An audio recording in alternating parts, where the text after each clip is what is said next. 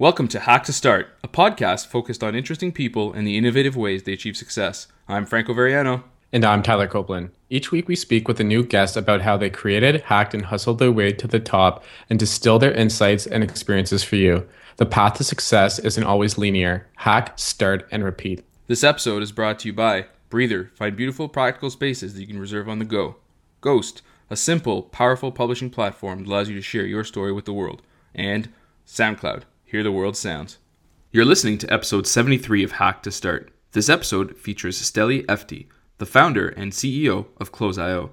Tyler and I wanted to invite Steli onto the show to share his story as an entrepreneur and sales guy. Originally from Greece, Steli began his career there bootstrapping several businesses before deciding to build a tech company. With no experience, background, or clear idea of where to start, he moved to Silicon Valley.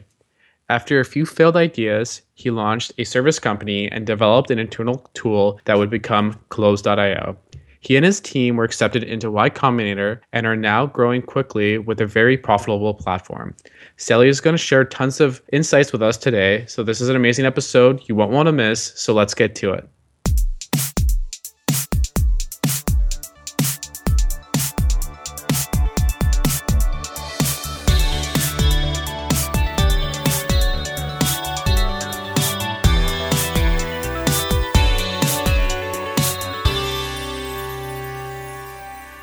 Hey, Steli, thanks a lot for being on the show today.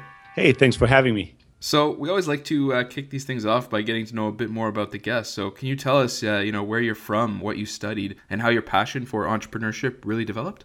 Uh, yes. So I'm originally from Greece, but I grew up in Germany. I did not study anything. I dropped out of high school when I was about 17, 18 years old. And so I've been I've never been employed in my life. I've been a, you know, quote unquote serial entrepreneur. Uh, another way of saying that is I'm completely unemployable with zero credentials that never had never had a real job at a real company in my life. So when people ask me, how did you decide to be an entrepreneur? I was always joking that uh, lack of options was really the reason why I became an entrepreneur. I, so yeah, so, so, you know, I, I had a difficult time at school. I had a, somewhat of a challenging upbringing. And um, when I discovered this thing called entrepreneurship, and I realized that anyone can start a business and they don't need certification for it. And there's no limitation on how big your business can be based on whatever degrees you have in life or, yeah. or uh, that was really the the the defining moment where I was like, all right, this is it. Because I've been kind of searching my entire life for how am I, what's going to be my calling? How am I going to get to greatness? I always had an ambition that was kind of a core part of my DNA, but I had no outlet for that ambition and I had no role models around me. Um, so I, all I knew, all that was taught to me was that to be successful, you uh, my my older brother had an argument with him once where he basically the premise was that he was saying to be successful and make a lot of money you can do one of two things. Either you become academically successful and you become a doctor or a lawyer or you need to be a kingpin criminal right? Uh, he was he was watching too much scarface. He's like at that point like 19 years old or 20 right? So he yeah. didn't know he didn't know anything about anything and I was, I, you know, at that time I'm like 15 years old or something, and I'm arguing and fighting him back on this, and we're going back and forth on this argument until eventually he was like, "All right, smartass, what's your plan for success in life?" And I opened my mouth, and like nothing came out, right? Uh, and that was the moment where I realized, holy shit, I have no clue what I'm going to do with myself and but I didn't like the two options that he offered me. I didn't want to be a criminal kingpin, and I didn't want to. I didn't want to study and become a doctor or a lawyer or something. Um, so when I discovered entrepreneurship as part of that, as a result of that argument, I was like, all right, this is it. Like I could build something and I don't need permission and I don't need certification and it could be as big as I want it to be. Let's go. Uh, so that's how I got started. I, I, started a few small businesses back in Europe. All of them did really well. I had a lot of beginner's luck. Uh, and then nine years ago, I had an idea for a technology company, and I had no background in tech. I knew nobody that did. I was completely clueless when it came to how to build software products. So I decided to sell everything I had. I bought a one way ticket to Silicon Valley, and I was like, let me surround myself with smarter people than I am, and let's try to make this thing huge. And I succeeded in the first goal. Like nine years into it, I still am, uh, you know, the stupidest person in every room I'm in. But I failed on the second goal uh, with like making that thing huge. Uh, it, it, became a big failure, and out of that failure, you know, I, I started uh, my second company in the valley, and that that company also took a few twists and turns, but ended up at where we are today, and we're doing pretty well. So it's been a wild ride. It's awesome. That's a crazy story. And I and I left off obviously 99% of all the details because we could I could easily spend an hour just talking about myself. So I wanna I wanna give you guys a chance to direct me a bit more to make this useful to the audience. Yeah, no problem. Well, so let's get like right into it. So you're currently the co-founder and CEO of Elastic and its first product, Close.io. For those who may not know, what is Elastic and, and Close.io and what really motivated you to start these two companies? Yeah. So it, uh, honestly, it's like one company that morphed into the other. Um, so we started as Elastic Sales. The idea of Elastic Sales was very simple. You know, we saw a lot of B2B companies struggle with sales. And we thought, wouldn't it be awesome if something like AWS uh, existed for sales? Like you had this sales team in the cloud, and as a new as a new startup or B two B company, you could just go online, sign up, and spin off a few salespeople, and like watch them online how they make calls look at the analytics and metrics in real time and and scale up your sales force or down depending on your needs. And we thought that was a pretty cool idea. So um, the idea was to offer an outsourced sales team on demand for for b2b companies. And we did that we offered that to over 200 200 venture backed startups in silicon valley. Um, so elastic sales grew kind of into a um, an sales consulting and sales outsourcing services company. Um, and we became this kind of secret in Silicon Valley. We, we knew all the B2B founders, we knew all the investors. We talked to everybody and anybody, and we knew all the secrets, all the tactics, all the struggles that companies had. And we were building these new sales models and scaling up sales teams for a variety of different companies. From day one, we built an internal piece of software we, we call originally we were calling it the secret sauce um, and the the the reason why we built internal sales software to run the services team was that I hated all the sales software that was out there and didn't want to use it myself. And I had two co-founders that were developers. So out of that bias and resource, we were like, hey, let's build this massive services company. Um, but let's build software, and software is going to be the enabling factor to allow us to have a lot more productive salespeople than the average company has, and also to be able to scale running you know thousands and thousands of sales campaigns. So that's how we got started. And then what happened was that the services business, Elastic Sales, grew and grew really nicely and became a, a, fairly big business. And the software, you know, it took about a year where we started with this like very simple premise of let's just build something better and let's build whatever we want and need to really getting to having a point of view on what is good sales software even and what should it look like and really creating a point of view creating a real product vision. And that started to reflect in the product and the product became better and better and better. And then slowly but surely, we started getting some outside demand. So our customers w- wanted to buy the software, not just the services. Our salespeople would show the software to their friends that were in sales, and they would contact us and want to buy the software. So we started getting getting the sense that the mar- a lot of like demand from the market that that we had built something internally that people wanted to buy.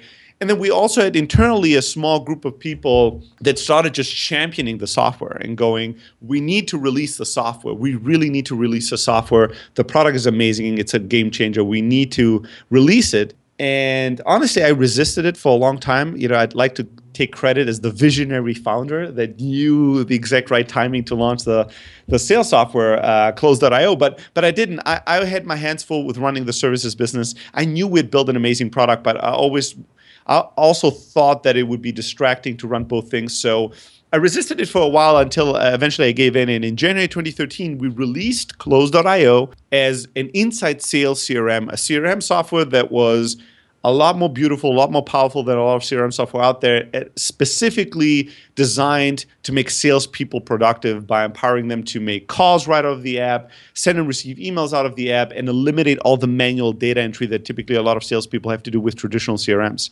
We released the software and we had the expectation that it would take many, many years for the software to grow into a sizable business just because of how competitive our space was. And we were wrong right? I've been wrong about almost anything uh, that I've ever thought about as an entrepreneur, but uh, once in a while, I'm glad I was wrong. And this was one of those rare times where the software grew a lot faster than I thought it would. Uh, we really hit a nerve in the market, and within you know, nine to 12 months, the software outgrew the services business, although it was a tiny team in comparison. And, and that was the signal to us to fully double down and focus on, on Close.io. And, and that's all we do today. So we, we only run this one product, and it's growing really fast. It's very profitable, and uh, we're doing some amazing things with it. Wow, that's an amazing story. But let's let's back up a little bit to 2011, where Elastic actually was a part of Y Combinator. And would you be able to walk us through the, what this process was like for you, and both from the application and outcome point of view? Yeah, and, and honestly, it, we it was even a, a product before Elastic. So we started as an end consumer product and then pivoted after YC into Elastic Sales, and then from Elastic Sales to Close.io. So as I said, a few twists and turns until we're wow. right where we are right now. But I can talk to you about the experience that we had. Um, getting into Y Combinator and then the, the time we had there and how it was afterwards, if that's useful. So, and, and mind you, you know, YC 2011 uh, was slightly different than today, but for us, it was a pretty amazing experience. Um, the way that we got ourselves into the interview was that uh, we basically, I mean, we had done a lot in a short period of time. So we had started the, the company three months prior to getting accepted to YC. And in those three months, we had launched an MVP, we had good growth, we had some revenue, we had press, so TechCrunch had written about us, and Mashable, and a few other places. We had uh, 300K in angel investment, right? So we had accomplished a bunch of shit that you typically would accomplish going into YC during the three months.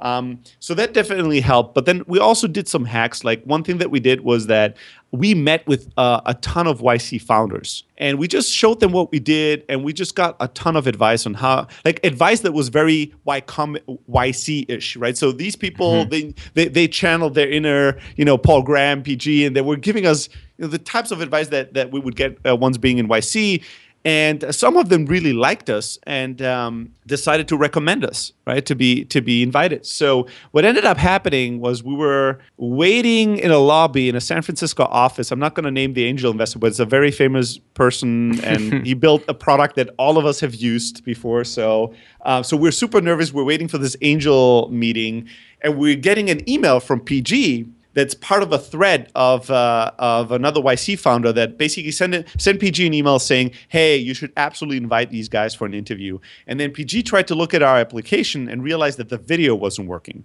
So he emailed us and said, "Hey, dudes, can you re-upload the video? The video isn't working." And for I don't even know why we couldn't re-upload the video, so we decided to uh, to just shoot a new one. So we're at this lobby in this waiting room, and we're just re- recorded a new video right there and then, and uploaded it and uh, uh, and then went into our a- a- angel meeting. And the next day, we got an invitation to the to the interview. So I think that meeting with lots of YC founders and getting some of them to like us and to recommend us made a big difference. um, That's an amazing story. How did you guys record the video? Did you guys just like it on just the iPhone? On the Ma- yeah, no, no, just on the MacBook. Like we just uh, did QuickTime. We hit record. We recorded it, and then we uploaded it. And we were That's basically. Amazing if I remember correctly, I think that uh, my co-founder was like uploading it while we were the entire time during the meeting, like having the meeting with an angel investor. He was like on his uh, his laptop was like in the background uploading the video. That's hilarious. So you briefly mentioned it, but um, Elastic actually raised a bit of money. Um, so yep. what was that process like for you? Is very good. So just to backtrack, with my first startup that that, that I did in the Valley. Um, you know, I the, the first time I raised money in Silicon Valley, I was raising money for like three years and I had raised a total of 80K. You know, and, and if you're making a face now that's like full of pain, that's exactly what it should look like because it was the most painful experience of my life. I didn't know what I was doing, right?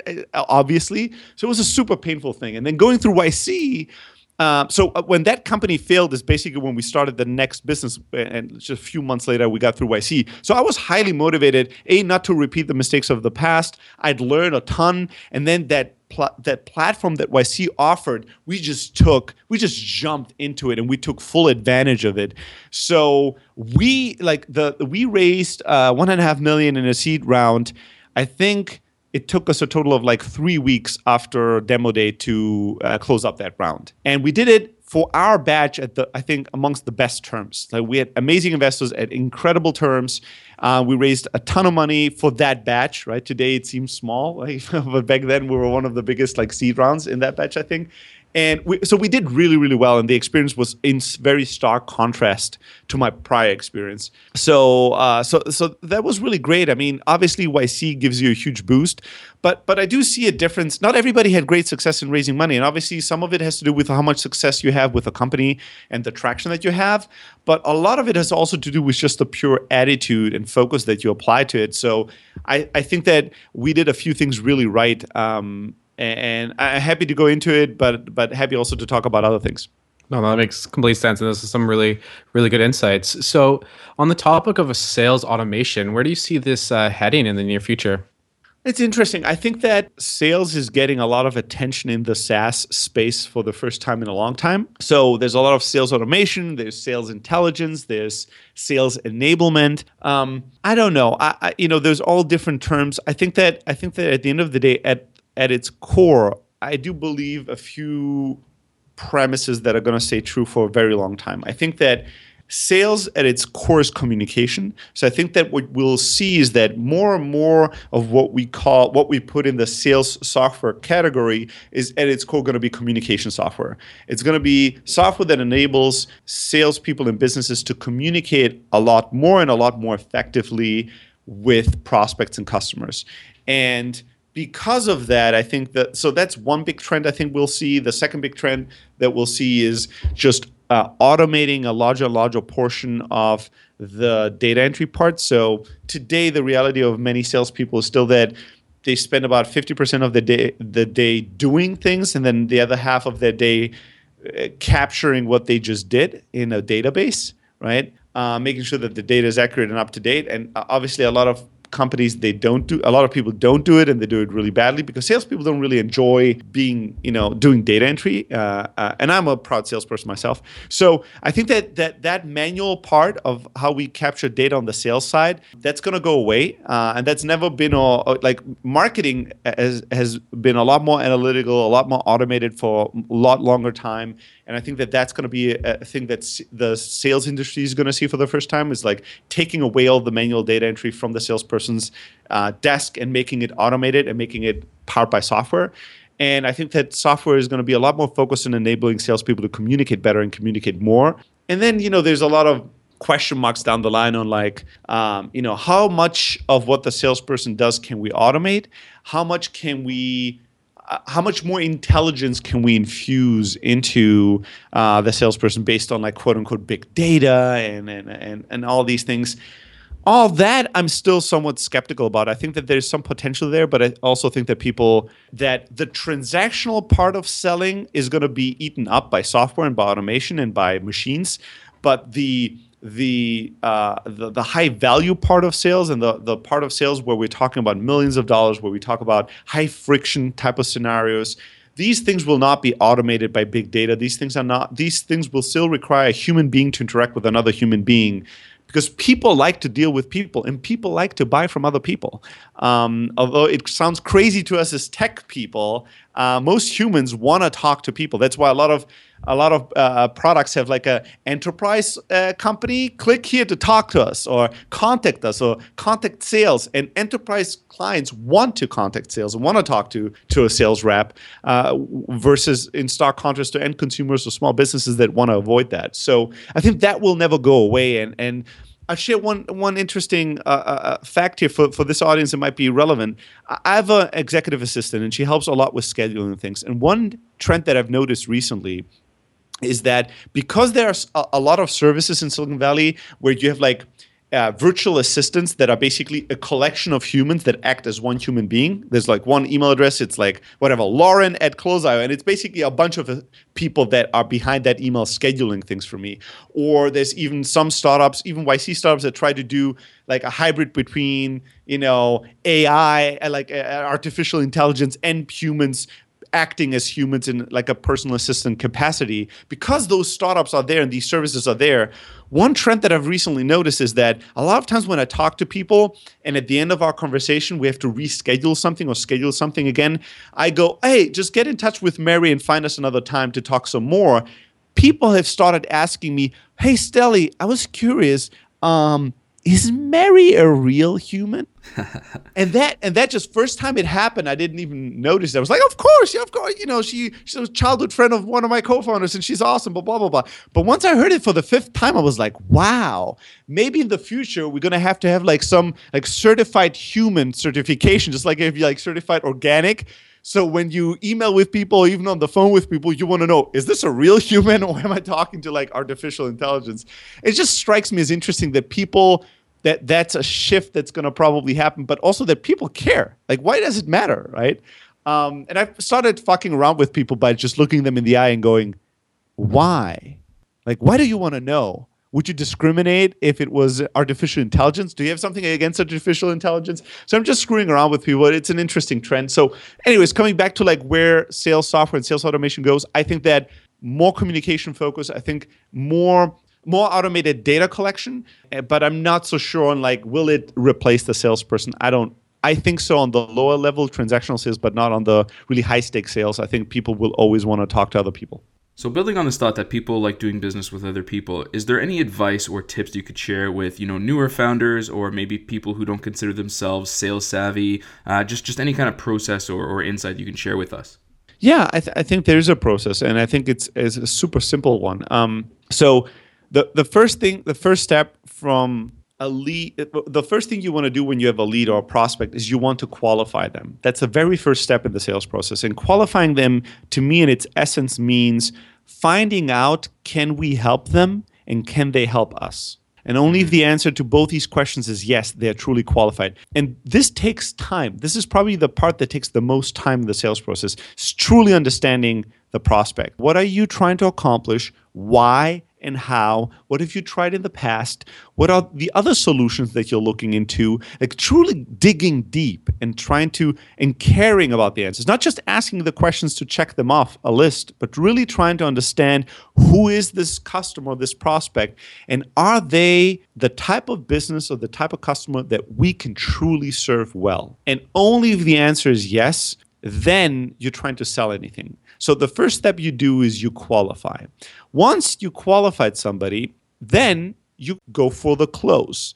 And going for the close sounds simple and is simple in terms of its the tactic itself, but it, the challenge the, the thing that makes it challenging or hard is the emotional part of it. So what I mean by that is that once I truly know who you are and what your business is all about, and once I'm truly convinced that you are the perfect fit for our product and our product will really serve you well. And I know why. Then selling you is simple. I can just tell you, hey, after I've learned all these things, yes, we have the right solution because of A, B, and C, and here's exactly how we're going to crush it for you. That's simple. Like I, I, I am, I'm going to be able to be really convincing because I'm convinced. I'm going to be able to sell you because I'm sold myself that this is the right thing. But then what I need to do is I need to shift from you know the first part of the conversation, which was all about me being friendly in the sense that me caring about you, like and trying to understand you, and, and, and, asking questions and listening, to then moving over to the strength part where I'm telling you what to do. Now I have to be strong. I have to be an authority figure, and uh, it's not a debate. Once I once you are a qualified lead, I'm not asking you to buy. I'm telling you you're buying right i'm not it's not a debate anymore. And the framework that i want people to think of is like think of a good doctor for instance right? A good doctor you sit down and they take if they're really good they'll take they'll really want to understand what your problem is. They really want to take a holistic approach. They really will spend time and not just go quickly like what's the problem? Where does it hurt here? All right this is your problem this is the solution right? We all had these experiences where we didn't feel really taken care of and that somebody spent the proper amount of time to really understand what the issue is. But a good doctor takes a lot of time and really takes a holistic approach and really tries to understand what's going on. But once they know then they're telling you what you need to do. They're going all right this is the issue. Here's how we're going to solve it. This is the prescribed you know remedy to your problem. And they, they, there's no question mark at the end. Maybe this is going to help right? No it's this is going to help. So um, the, i think the, the thing that's hard about closing is that people don't want to ask that question. They don't want to tell the customer hey you need to buy the solution and you're buying today. Are you guys ready to go? Like they're most people are afraid to just ask that question or, or make that statement. So they end the conversation with oh i think this is a really good fit. Um, all right so uh, why don't you just play around a little bit more with our free trial? And yeah, I think this should really work for you guys. So uh, just let us know how it goes. Like, what is this? right? Why, if we, if I know that this is the right solution, I'm not going to be like the doctor that says, "Well, I know you have cancer, so uh, yeah, uh, I know that we could do these three things to solve it. So uh, now you know. So just tell me what you want to. Just think about it. Like it's not going to be the end of the conversation, uh, right? So you want to be able to just once you've qualified somebody, you want to go for the close, which means you want to tell somebody they need to buy and how they need to buy, why, when, and what the next steps are going to be. Um, and then typically, you know, th- there's going to be some, maybe they buy right off the bat. Maybe they have still some objections or hesitations. So you're going to have to manage through these. And you're going to have to follow up and follow through until a decision is reached. And the core responsibility in sales, the way that I summarize sales is it is result driven communication. When we just chit chat and we have no purpose to our chit chatting, we're just talking. When, when I'm talking to you and I'm trying to get you to move in a certain direction, I'm selling. But closing is when now that I've decided that this is a good fit and we've decided that this is really the right tool, closing is the art of communicating to you so that you make a decision. It's like stimulating a decision in a point in time. Like, let's get to a decision yes or no. You're buying or you're not buying. If you're not buying, why? Can we solve that or not? But you're generating, you're creating moments of truth. And I think that that's emotionally tough for people and people like to avoid that. But if you if you can overcome that, you can be incredibly effective in sales. And that's pretty much it. The steps are first step is you qualify somebody, then you go for the close, and then you might have to manage some objections and follow up and follow through until the decision is reached. And and selling really isn't that difficult. It's not that complex. What makes it hard usually is the emotional part is the fear of getting rejected. It's the fear of being annoying. It's the fear of asking one more question and maybe inconveniencing somebody. And all these fears and hesitations those are the things that make people ineffective in sale, selling. Um, if you can overcome that selling is simple.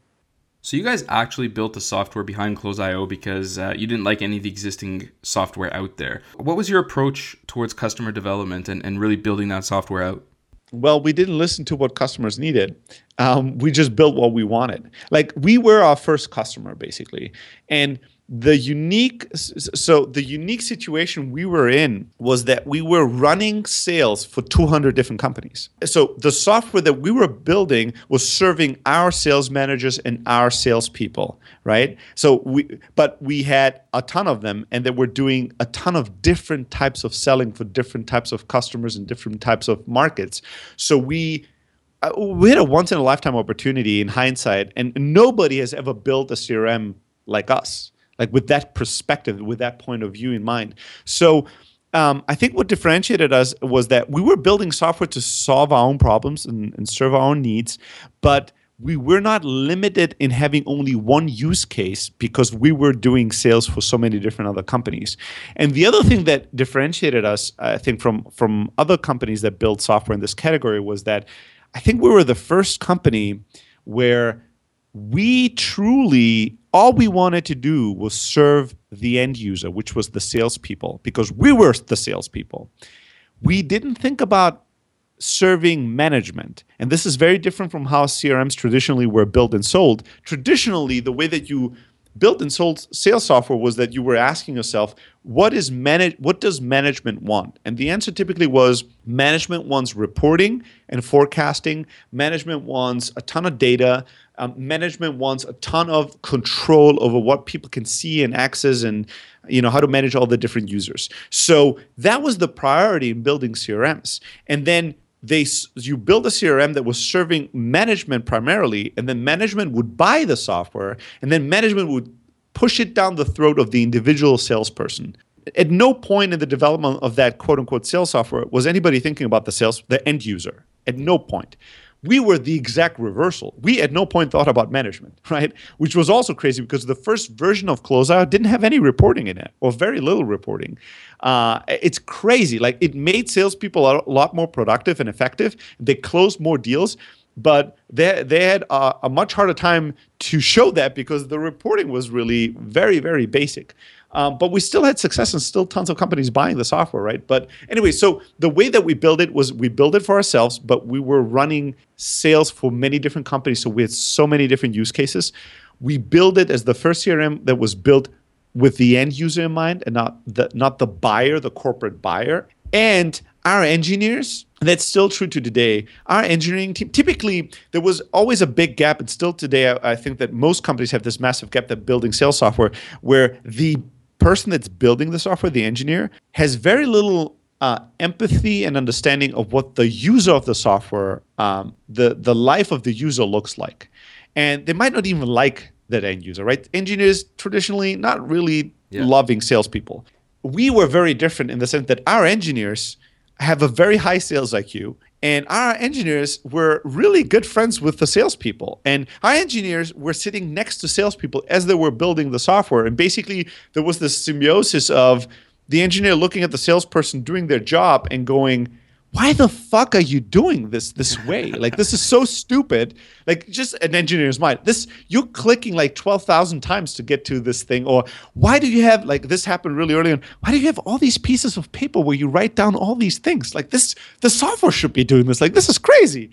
Um, so the engineers would see these obvious opportunities to make the salesperson's life better, but then also in reverse, salespeople would do go through really painful parts of the software and then turn around to the engineer and go, "Do you see this shit? Do you? This is stupid. Why do I have to do this?" Right?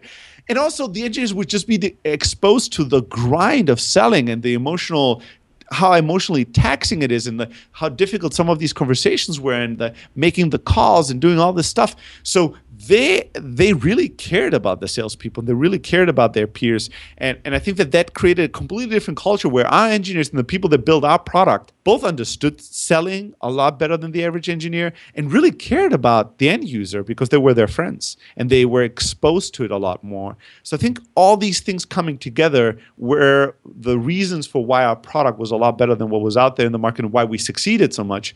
Um, but it's all in hindsight. It was not strategy. We didn't design it. We didn't say a lot of services businesses go, we need to launch a product. How can we launch a product? Let's think of a product to launch because we really should be in the product business and not in the services business. And, and then they strategically choose these things. A lot of times people ask me, how did you guys choose to get into the CRM market? By not choosing. Like we never made that decision it just kind of all happened. Uh, and in hindsight, it made perfect sense and it was all kind of executed perfectly, but that's really in hindsight. Uh, and we didn't plan to make these things happen. They kind of just fell into place very organically. That's awesome. Yeah, no, I love that. I love that that the, the synergy between the teams and you know, like you said, looking back it all makes perfect sense, but who could have known then, right? Yeah, yeah. So, what's your day-to-day role like now as as CEO and and what's next for Close.io? Those are good questions. Uh, so I'll answer the fir- the the second one first. So what's next for Close.io? I think that um, for us, it's keep doing what we're doing because what we're doing is really working well. Um, we are one of the fastest growing companies in our category. We're incredibly profitable, which is probably one of the few, if not the only company in our category that's highly profitable. Um, we're just 10 people, and our nearest, smallest competitor is 150 people, and we are larger in revenue than them. So we're doing really well, um, and we want to keep doing really well. Uh, for us, that means that we need to grow the team a little bit. So I'm bragging partially with the 10 people, but it's un- irresponsible at this point. We, are uh, super understaffed, so we're hiring, and we need to grow the team a little bit. But we're never going to build a, a huge te- a huge army. We're really big believers in small teams that do. Um, incredibly leveraged things. So we want to build a massive business uh, with a fairly small team, and we want to keep uh, innovating on the product category with a lot of ideas and a lot of things that we want to do with the product to serve our customers better. So there's a lot more to be done, but at its core, it's going to be keep building an amazing product and keep out teaching and out educating our competitors and really um, being a thought leader in the space and helping create a new flavor of salesperson and sales approach. Uh, that's for what's next with Close.io. Um, when it comes to my role as CEO, as you were asking the question, I was thinking, you're like, what does the day to day life of a CEO look like or your job? I was like, who the fuck knows? Like, I, I don't, I'm, I'm still figuring it out. I, it's ever changing. I mean, at its core, at its core, I have a few basic responsibilities. One is taking care of my team. Um, the other one is making sure that we keep attracting uh, amazing people to join. And this is something where we, you know, I interview a ton of people. I spend a ton of people hiring, and then you know we hire incredibly slowly so we really take our sweet time and we really look for incredible amazing talent that is just the perfect fit and we make zero compromises on that so we're hiring really really slowly but hope to doing really well so you know, bringing in more people that are amazing to the team, taking care of my team. That's one big responsibility. And then the other big responsibility is making sure that you know the culture in the company is right that we are focusing on the right things that we have clarity in terms of our direction that we're all aligned and moving in the right direction the, the same direction. And then the other responsibility is to kind of be the cheerleader of the company and the, the face of the company uh, uh to the outside world. So you know i do a lot of conferences. I do a lot of content marketing. Uh, you know, it, it looks like I'm a super nar- narcissistic asshole when you look at our blog and our content because it's like me everywhere. Um, but it's uh, it's been working really well, and uh, people resonate really well. So that's why I keep doing it. So I'm I'm a spokesperson for the company. I create a lot of content. I teach a lot of the things that we learn to the the world, and that attracts a lot of uh, traffic, audience, uh, and then that audience translates into new customers and, and, and revenue for us. So these are the the main buckets. How I spend my time, really like hour to hour, minute to minute, depends on the phase that we're in. Sometimes I spend a lot more time on the marketing side, a lot less time on you know managing the team or recruiting. Right now, it's shifted uh, uh, you know the other way around. So right now, you know, hiring, recruiting takes up a much bigger part, and and taking care of my team internally takes a much bigger part than representing us outside. So it, it switches depending on the next phase that we're in, but uh, it, it's those big buckets in a nutshell. Thanks for sharing your day to day role as a CEO at Close.io. And I'm definitely looking forward to seeing what you guys build uh, in 2016. So, what are some of the most recent apps that you've downloaded or used lately? I mean, I do use this sounds cliche, but I do use Close.io quite a bit. Um, so, you know, I obviously use it to communicate with my customers. To co- we use it also com- in some other use cases just to uh, push dog fooding to the extreme. Um, so I use Close.io a lot. I, lo- I use Evernote a lot. Um, I take uh, I just have a I take a lot of notes, but I don't take notes on paper. I take all the notes in in Evernote. I have a lot of like I have a daily routine of just having like um, a kind of daily log of what's going on. And I start my day with a few basic questions before I even get to the office to make sure that I have the right focus and that, you know, I have the right level of clarity before I even show up at work. Close.io and Evernote are definitely the places I spend most time. Other than that, I don't know. I mean, um, we as a company, we communicate, 90% of our communication is in, uh, in, in HipChat. So we use uh, company chat uh, a lot. We use almost no email. So I'm definitely spending a, a, ton of time in HipChat. And then there's a little bit of like Google Docs for like documents that we're collaborating on. I have a few Skype calls here and there. You know, I don't know. Every other piece of software that I use is is super super tiny in comparison to Close.io, Evernote, and HipChat probably. What are the what are some of those uh, questions you ask yourself in the morning if uh, if that's not too personal of a question? Yeah, no, it's not. Um, it's nothing like it, it's nothing too crazy, and it's changing. Also, like I, try to keep it fresh, but it's very basic things. Um, questions like, "What am I grateful for today?" Right? Uh, simple things like that, all the way to, "What's the one thing I want to accomplish today, and how can I make sure I do that first? Right? So.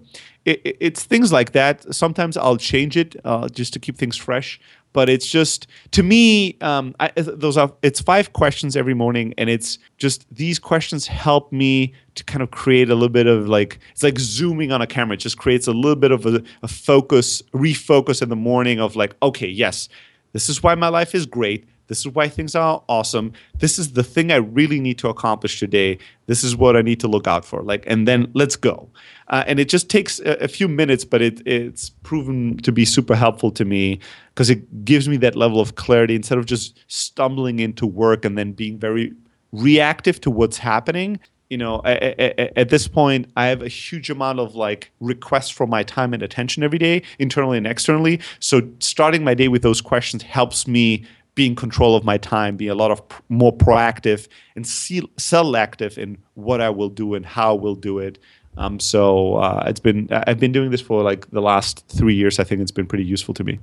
That's that's really cool. I really like that. And so, do you have any last thoughts or personal mottos that you live by and you think others you know would like to know about that that you can share with us? I'll share the highest value ROI piece of advice that I can give, um, measured by the amount of emails I get every day and the amount of dollars people have reported uh, that this advice has, has generated for them. And I'm almost getting sick of talking about it, but this is not about me. So I keep giving this advice because I know it's useful to people. And, and that advice is very simple. And it comes back to um, to a thing that I didn't that I just slightly touched on, which is follow up and follow through. Um, I think that most people drastically undervalue how important follow up is and how amazing the results are that you can generate if you follow up a lot more. So, my personal follow up philosophy that I want to share with people is that when we have a positive interaction, either a call, a meeting, an email exchange, something that was positive that that pointed to that there's interest on both ends to make something happen. I will follow up indefinitely until I hear from you if you ever go silent on me. Love and, it. And and this means forever. Right? Forever. And the reason for that is that I think most of most people's underlying assumption when they don't hear back from somebody is that the person has le- uh, uh, has no interest anymore and they've been rejected. And and I'm not in the mind reading business. My hypothesis when people don't get back to me is that they got busy. Right? They got just distracted or busy. Something else has happened. And it's my responsibility to make sure that the relationship stays active until they have a chance to respond and reply. I personally don't uh, care if the reply is positive or negative. Yes is good, no is good. I'm just a big champion for clear outcomes. The thing that I'm not going to allow to happen is the two of us wanted to make something happen, either work together, you wanted to buy my product, invest in my company, whatever it is, and then you went silent for a few emails and I just let it go. And this is very simple advice. Just keep following up forever. Uh, I know that it's tough for most people to do. So some of the listeners will go, yeah, yeah, yeah, I, I don't want to be annoying. So for those people, just follow up just double the amount of follow-up that you've done uh, uh, that, that you would have done in the past and you will see incredible results i'm saying i'm telling you guys i'm getting five to ten emails every single day we're built we're writing a whole book about just case studies of this people tell me stella we just closed this huge round just because we followed your follow-up advice. Steli we just got this massive customer. It was the 15th email. It's just because i followed your follow-up advice. Like with case study after case study after case study of people just doing this one simple thing which is following up a lot more than they used to and seeing incredible results as a as an outcome. So if if we could get just a few people that listen to us today to follow up more, we made the world a better place in this podcast. So this is the this is my parting ways uh, advice uh, for you guys. And oh oh one more thing, this is a podcasting audience. I do also have a, a, podcast. So if you enjoy listening to podcasts, you know you might want to check it out. Um, it's and Shah, my co-host who's the co-founder of Kissmetrics and Crazy Egg and is a, an amazing marketer, and myself, who comes more from a sales perspective. The two of us uh, do this uh, twice a week. You can find it on thestartupchat.com if you're interested. Wanted to throw that out there for the podcasting folks out there. Yeah, absolutely. No, it's a great show. I listened to it myself actually, and we'll definitely include a link uh, in the episode recap over to that as well for you guys to uh, to check out. Awesome, Steli. Thanks so much, man, for taking the time to chat with us. It was a great episode. Loved uh, loved speaking with you. Hey, my honor and pleasure. Thank you so much. Well, that's about it for this episode of Hack to Start. You can find all the important links beneath the show. Be sure to follow us on Twitter at Hack to Start and sign up for our newsletter to know about all the latest episodes, behind the scenes content, and more. Thanks for listening, and see you next time.